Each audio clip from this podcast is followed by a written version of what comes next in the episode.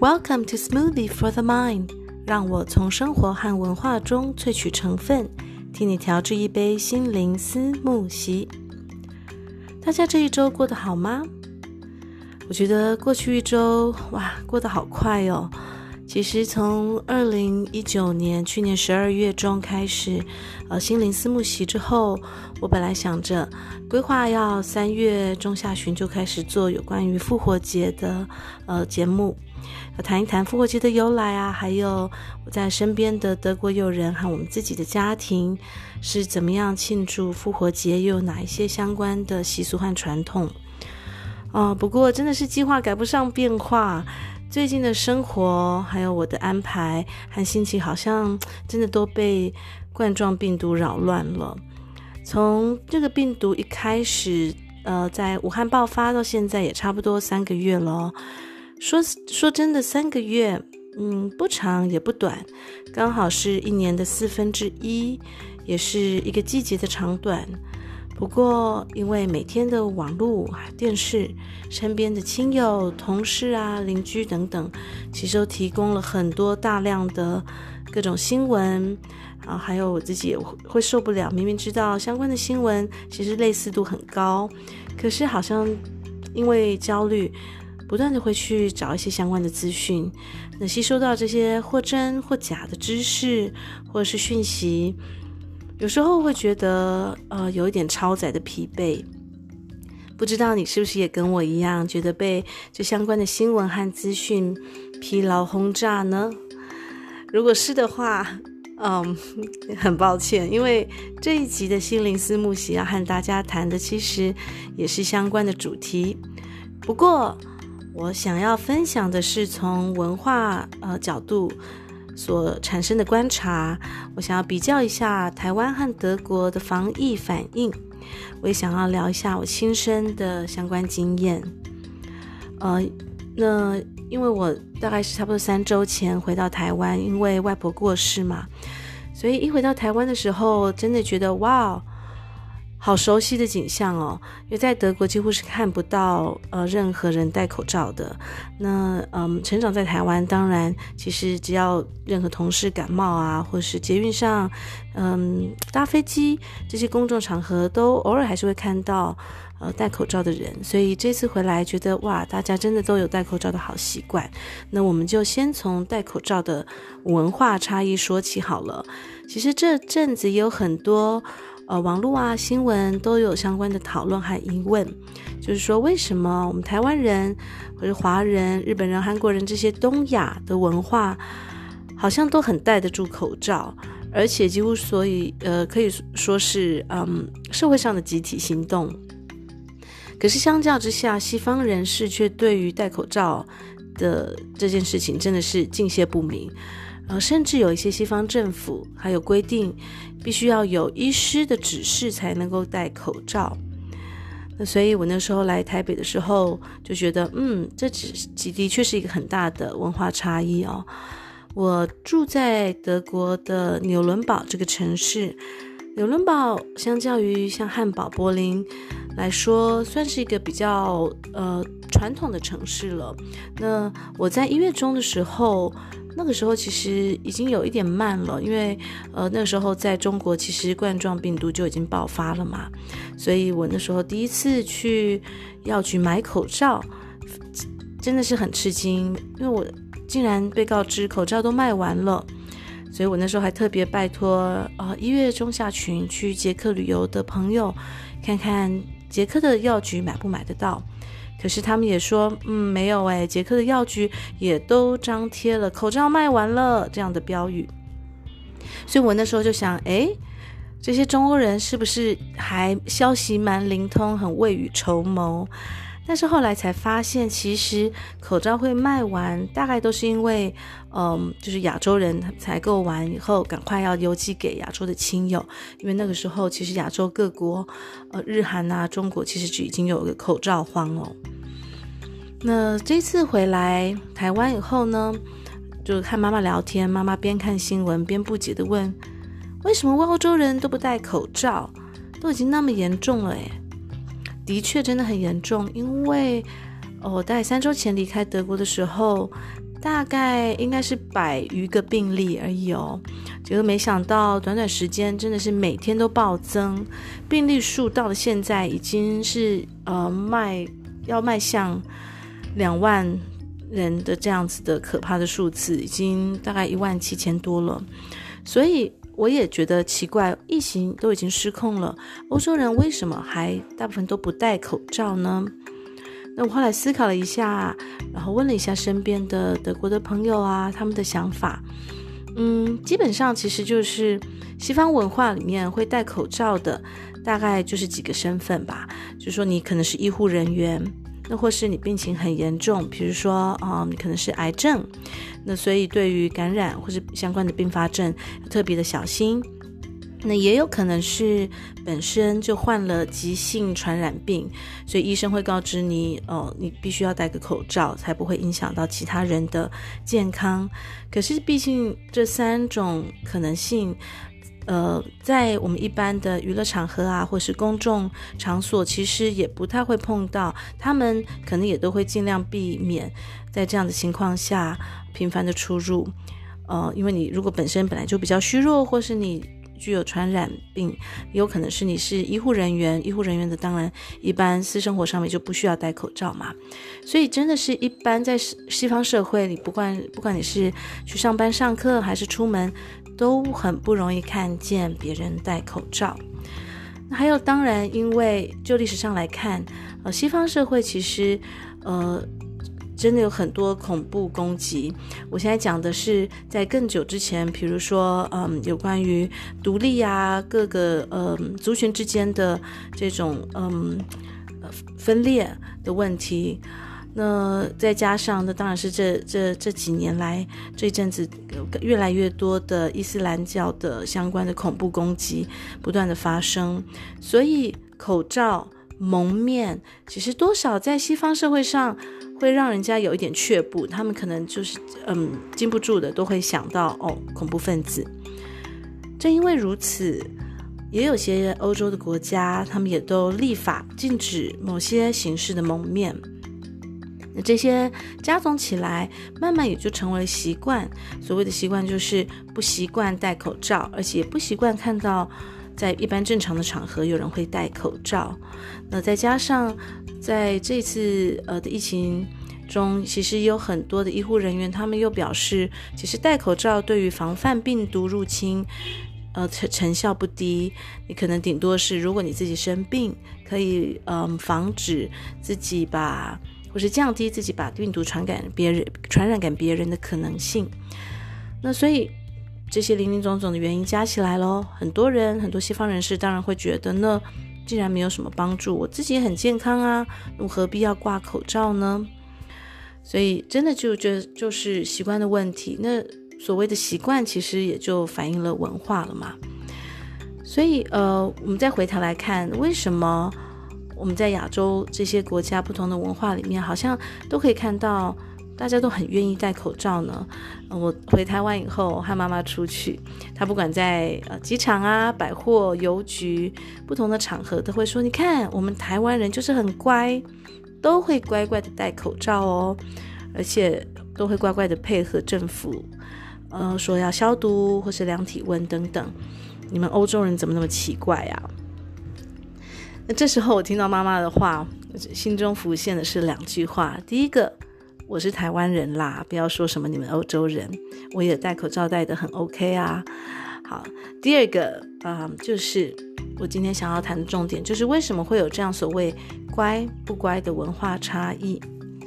以前某一次听呃 BBC 的一位记者在谈他的文化经验的时候，他就说他觉得乖这个是一个很嗯。东方文化的概念，这个形容词，但是其实，在德文里面也有相关的，呃，这样子的习俗，比如说，嗯，德文里面的字，这个 brav，b r a v，brav，或是 artig，a r t i g，就是说孩子乖不乖，有没有听话。呃，那当然，像之前有分享过，十二月的时候，其实他们传统上十二月六日就是圣呃尼古拉斯日。那圣尼古拉斯日，他就是会呃有这个圣尼古拉斯，他是一个圣人嘛，呃，他会家家户户的去呃看看看看不同的孩子，呃，跟这些家长聊聊天。然后家长如果说嗯我的小孩很乖，brave 的话，或是 arctic，那呃他就会给小孩子一些礼物、糖果等等的。如果说不乖的话，他们传统上也有一个看起来很恐怖的角色，就是有点像各种怪兽，比呃组合起来的一个角色，有可能有那种羚羊的角啊，有像魔鬼的角，然后有像羚羊的蹄，然后又有像我不知道，非常恐怖，他们叫 Krampus。那 Krampus 后来也这个角色，他其实也被好莱坞拍成一些恐怖电影，所以不乖的小孩子，他们就会被 Krampus 打屁股。翻一些德国比较老的经典的这种些儿童的刊物，可能上面还是会看到这样子的呃描绘这样的绘图。乖的话，圣尼古拉斯就会给你一些东西吃；不乖的话，Krampus 就是会来处罚你，打屁股这样子，拿一个大棍子。所以其实还是有这样子的概念。所以我觉得倒不见得是说乖不乖的问题，嗯。不过，确实在近期防疫上，民众的反应和配合度还是可以以小见大，看到这个文化差异。我觉得，呃，与其说是谁比较乖，谁比较不乖，呃，应该是说，很粗浅的来讲，亚洲文化大多比较强调群体和谐，西方就比较强调个人自由和权利。我读大学的时候，记得那时候有一名呃外籍老师，他就说他觉得台湾的学生，呃，常常举手问的是老师，我可以怎样怎样吗？所以他觉得说，诶，这就是一个文化差异。那亚洲学生好像会想沿着这个我可以去做的这一条线，这个规矩去做事，但是欧美学生他会认为，嗯，只要老师没有说不可以怎么样，或是有任何的禁止。那都是我可以发挥的空间，我的天地啊，哦，所以我觉得戴口罩好像也有一点如此，诶，呃，我们可能很容易看到别人戴口罩，会有一点同才的压力，会觉得这个就是要做的事情。呃，政府也一直在鼓励嘛，所以这就是有点像说，呃，刚刚说的这名老师，他观察亚洲学生会觉得说，老师说要怎么样怎么样，所以我们就大概是这样子。那西方人可能会则是则是会觉得，既然没有规定一定要戴口罩，那这剩下的都是我个人选择的自由喽，没有强制规定，那就是我的权利啦。这一点，就我观察，其实还有一个蛮有趣的现象。也真的是可见一斑，就是呃，我比较台湾和德国的大众交通工具，大家如果有经验的话，可能会想一下，嗯、也会看到这种文化差异。怎么说呢？我们以捷运为例好了，其实台湾的捷运真的当然是非常新、很缤纷，但是它这很缤纷不不只在于我们的色调、灯光，还有就是每一次列车入站的时候的那音乐，其实它。呃，我觉得真的就是一进去是很多视觉上面的可爱的图案，或是打油诗，还有可能会有些代言人啊，或是很可爱的可能不同的打呃当红的卡通人物，或是标语，他们就会传递一些讯息，比如说他会说哦，请让座给老人家，或是要体贴孕妇。呃，甚至是我们一般其实会跟小朋友讲的，要紧握扶手，比如说你上电梯的时候要小心，或是手扶梯最后会比较加快，小心你的鞋子等等，还有防治性骚扰这些不同的标语，它都会不断的在告诉我们这些要注意的事情。我们好像也很习惯于从小，比如说你想，呃，小学生的校园一进去嘛，还有很多很多的标语，然后慢慢慢慢长大，好像这些标语从来没有真的完全在我们成年后就消失于我们的生活之中。相较之下，呃，如果看德国，我印象中其他欧洲我有搭过的其他城市的大众交通工具，大概也是差不多。其实真的是还蛮极简主义的。嗯，先不要讲，就是当然那个呃崭新的程度，还有整洁度、清洁度，真的是可能是没有办法和台湾比。但是我觉得最大的差异在文化上，它是很空，它就是一个交通的载具，空空的，很极简风。说极简风是说好听，呃，你当然也可以说真的是很冰冷，嗯、非常少标语，它可能不管在站内或是站外。呃，抱歉，站内或是车内，你看到的大概就是购票的资讯哦，还有路线图，或是它可能会有一些蛮也还蛮低调的，可能会说是禁止某一些饮食，嗯，比如说冰淇淋会融化的，或是酒类，他们不希望带车呃带上车里面，还有呃还有呼吁人不要搭嗯搭免费搭车，那。购票系统其实我觉得也是蛮有趣的，就是像德国还有很多的欧陆城市，他们其实是一个信任的信任的制度，所以呃，你基本上你购了票，你要去打票，呃，如果刚好在乘车的时候碰到呃检查票务的人员，你就要出示你的确有买票，而且是当天搭乘的，所以算是有一点自由心证吧，嗯。他相信你，这是你的自由，呃，你你这是你自由，你可以你自己选择我要买怎么样的票，并不会说我一定要每次入站一定要有票才能够入站。那台湾其实当然就是比较是你一定要是入，你一定要有票你才能进站。但是我觉得这个也是一个系统的问题，可能他们的系统比较老旧。最大的差别其实还是这些文化讯息的传递。呃，在德国很少。呃，会看到他会说哦，因为如果是年纪大了，或是身体不方便，请怎么样怎么样，呃，或者说我们要对这些人怎么样？当然，他们这是鼓励的，可是他觉得让不让座，或是呃，我要我年纪大了，我想要搭乘什么，这是我自己的决定。所以我觉得这样子的文化差异，其实就可以看得出来哦，我们的文化其实从小是很讲求配配合度的。那我们也不喜不不特别喜欢标新立异嘛。虽然现在就升学的体制不断的改变，在升学，比如说你要申请入学啊，或是推甄，那还有在求职上面，其实当然呃，现在来说，还如果你有一些比较特殊的个人的经历或是成就，或是你分享的观点比较特别，呃，多少会加分。但是整体来说，相较于西方的文化。我觉得在亚洲，或者说在台湾，我们还是很讲求这个人他是不是能够在群体中运作，所以我们从小可能也比较习惯于听从命令或是建议。那每一个组织团体。不管是我们说小学生，他上自然课的分组好了，呃，他可能就会有小组长和小老师等等。那或是有可能数千名员工的企业，其实都是很层级分明的。然后从一层一层，他会传达要执行的命令，然后还有哪一些最近有哪些资讯，都会一层一层的传下来。可是西方社会呢，他们从小真的是很讲求是个人主义。嗯，那虽然现在在全世界各个角落大概都差不多，真的是网红，网红如过江之鲫，所以呃，再加上资本主义下这种 fast fashion，呃，时尚，呃，以穿着来说吧，其实很廉价，然后又很容易取得，所以嗯，在这些流行文化的推动之下哦。呃，我我想当然还是一定有模仿嘛。不过相较之下，其实西方社会他们更强调的是与众不同。呃，你可能就不会这么快的看到哇，全部的人他现在流行的是怎么样的美，但呃很多女生都是修这样子的美。他们强调的是个人的自己的创意的发挥。那当然，呃，这样的文化它各有好各有坏。呃，在德国几乎我。没有发现有什么呃妈咪部落客名人，因为也没有什么特别的超级亲子教育专家部落客或是 YouTuber。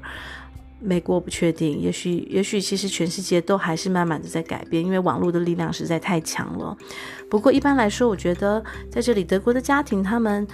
各自各有自己教养方呃教养的方式，喜欢的产品和合适用具嘛，所以。甚至大家会特别小心，不会过度的推荐，因为怕会嗯引起别人反感。尤其是像以柏林来说吧，柏林这样子充斥着充斥着次文化还有艺术的城市，其实他们流行的真正的流行应该算是不追随流行的态度，就是这个是大家很流行的一件事情。那先不论德国政府这次防疫措施是不是太晚开始，或是成效怎么样，其实传统的个人主义态度，呃，在这样子疫情拉警报的背景下，其大家可想而知喽。对于政府，他要全国，甚至先不要讲全国，在一个城市、一个邦要执行公共呃公共的卫生政策，个人主义其实就造成了一个挑战了。前几天有一位德国的朋友，他蛮沮丧的留言给我，他说：“啊、，Ruby，你们现在在台湾好吗？你现在飞不回来了，班机取消。那你现在观察台湾的疫情，觉得怎么样？觉得好像很成功，有看到相关的报道。啊、我真的对德德国政府很失望啊！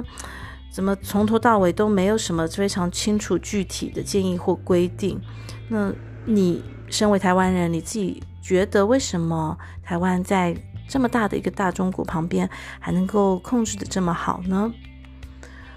嗯，我想后来想了想，当然在这边我就不多说了，因为我相信各位就是心灵思慕席的朋友，在防疫措施还有民众的配合反应上面，对我真的呃呃比起我一定都了解更多，而且更详细。但是呃，总之我那个时候非常。简单的回答了这位朋友，大概告诉他我观察的哪一些点，就是我们这么样的配合，尽量滴水不漏的要防止病毒扩散嘛。可是我最后也很诚实的跟他说，嗯，说真的，我不知道同样的政策，就算能够倒转时光，在还来得及前，德国政府第一个他们会不会采用？因为这个也许就是跟整个文化就是有点背道而驰吧。呃，那人民第二个是人民能不能接受？你觉得你们能够接受踏进校园、进办公室，呃，或是要去逛逛百货、上餐厅吃个吃个饭，到处都要量体温吗？而且是有发烧就一律不可以进去哦。你们是不是能够接受去教堂一定就要佩戴口罩，要不然不准进入呢？因为我知道台北有一些比较嗯。就是说比较忙碌、比较繁忙的教呃的庙宇是这样子的，他就强调你一定要戴口罩才能进去。所以我后来就问了，嗯，你觉得从小强调自由和权利的你们，你会不会觉得如果政府真的这样子实施，你会不会觉得政府好像有点在处处刁难，有点像一个管家婆把你们当小学生、小 baby 看待？朋友，嗯、隔了一。一段时间回答我了，他说：“嗯，说真的，如果政府当初这样子要求，我可能直觉上会觉得很生气、很抗拒。看来东西文化差异真的是很大，所以他最后就说：我觉得亚洲人有时候人家都会说亚洲人好像没什么意见，每次都好像嗯没什么意见，很愿意配合。西方人有时候对于这一点好像有一点嗯。”不以为然，可是，在面对公众挑战这样子，嗯，大的议题上，呃，反而可以看到你们这样子配合度高，真的是很合作无间。呃，所以我觉得这这样子的文化差异在疫情上面，其实是显现的特别出来的，尤其是这样是团团体社会的很大的差异哦。嗯。那不少住在德国的台湾朋友，其实在网络上也分享了一些，呃，那时候自己一开始在病情爆发的时候呢，呃，有一点好心得不到回应的经验。其实我也有相关的经验，就是说一开始可能在提醒德国亲友病毒的可怕，或是你提供相关资讯，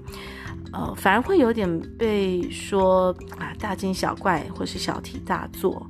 那这这点我觉得也蛮有趣的。这一点我觉得也可以谈的一个角度是，就是一个民族它的价值观。嗯，这有点像说，我们一般从小到大就会说，哦，你不要贪心，就是贪心或是很爱钱这件事情，好像在我们台湾社会里面，当然谁不爱钱呢？但是好像还是有一点，不好意思显露出来。嗯，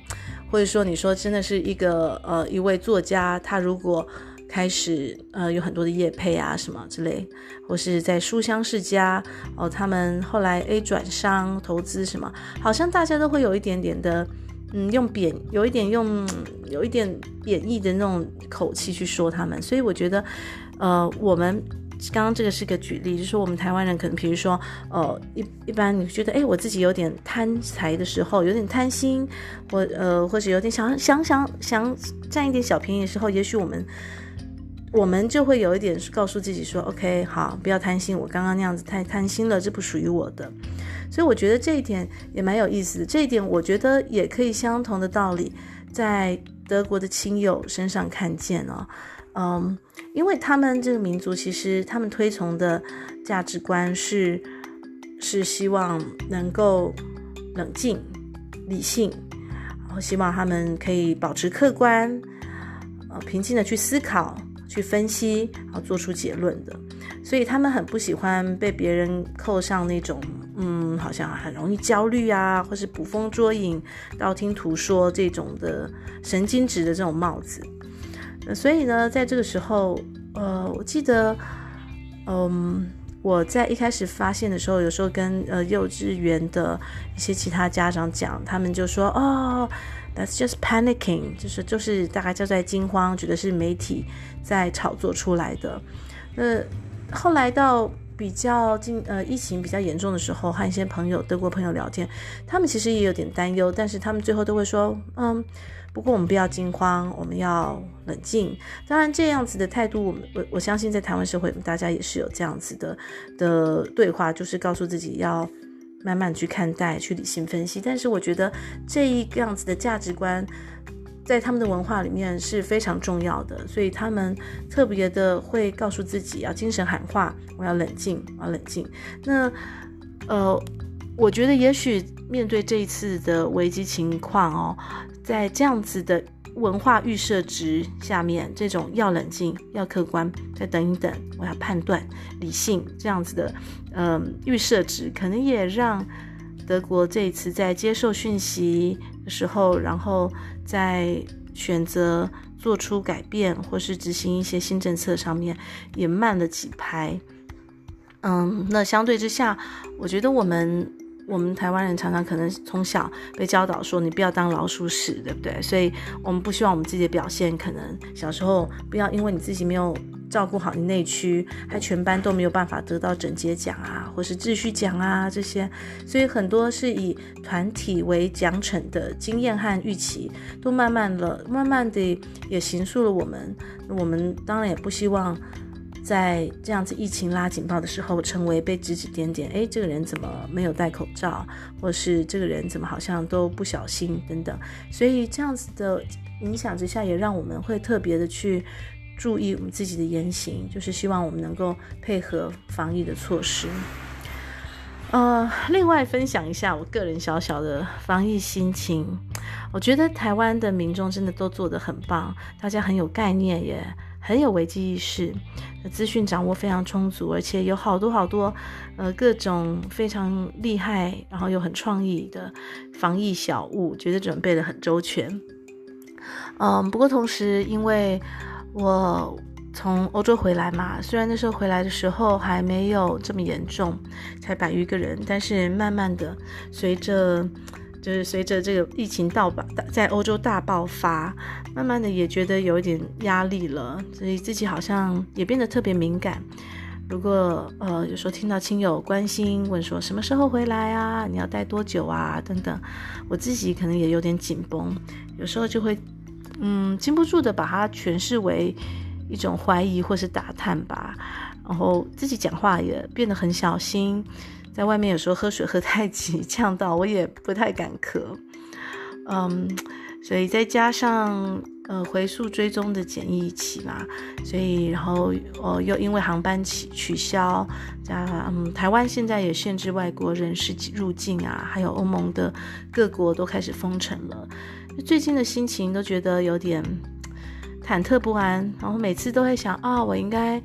要分享一些好文章或是一些呃想法，但是都觉得好像自己都缺乏了那个心灵思慕席的配方，觉得好像有一点嗯干瘪瘪的，好像那个成分越来越少了。所以也在想自己要怎么样的在积极防御，嗯，防御的同时，还能够用平常心过日子，不要太焦虑。哦，然后同时呢，又在挣扎在，哦，学校虽然停课了，所以呃，基本上是没有要接送小孩子啊等等，可是有好多的功课，老师还是非常有耐心的发了很多功课给孩子。哦，觉得其实防疫的时候，好像戒慎而不恐惧，嗯，积极但是又平常心，真的是一个很重要的培养。所以这个时候好像就是在嗯练这个功夫吧，同时也在自己想想，哎，现在多出来这些时间，我要怎么样的利用？小孩子都是在身边，时间反而更琐碎了，要怎么做才能够？更有效率呢？所以我最近，嗯、因为现在班级取消，那回德国的时间真的目前来说是遥遥无期，计划好像都赶不上变化，所以啊、我就干脆回到了乡下老家，想和孩子们一起多多陪陪外公，然后也许能够帮助他走日走出这个丧妻之痛，然后看看空荡荡的三合院。享受一下南台湾的阳光，好舒服哦！在三合院宽敞的空间，觉得时间其实就慢慢慢了下来。如果不特别去看网络新闻，不特别开电视，这些小心的生活，啊、呃，有一点与世隔绝的那种味道，那种感受。嗯，觉得生活变得比较单纯，呃，就听听鸟鸟鸣，看看稻田，呃，可以在晒谷场上。和长辈聊天啊，或是看小孩子跳绳，听听方言，感受一下方言的亲切，是一种很奇妙的感觉。忽然觉得有一种疫情当前的岁月静好，所以就告诉自己，也和各位分享，挑战既然来了，那就应战吧。也谢谢大家一起保护我们这一个珍贵美丽的家园，也希望你能够在小心防疫的时候。同时也守护好内心的平静，灌溉那一亩心田。好了，希望今天不是太琐碎、太喃喃自语啊、也希望你喜欢这一集的在疫情蔓延之下的小小的文化观察和反思。那我们就下一集的心灵私募集节目中见喽，拜拜。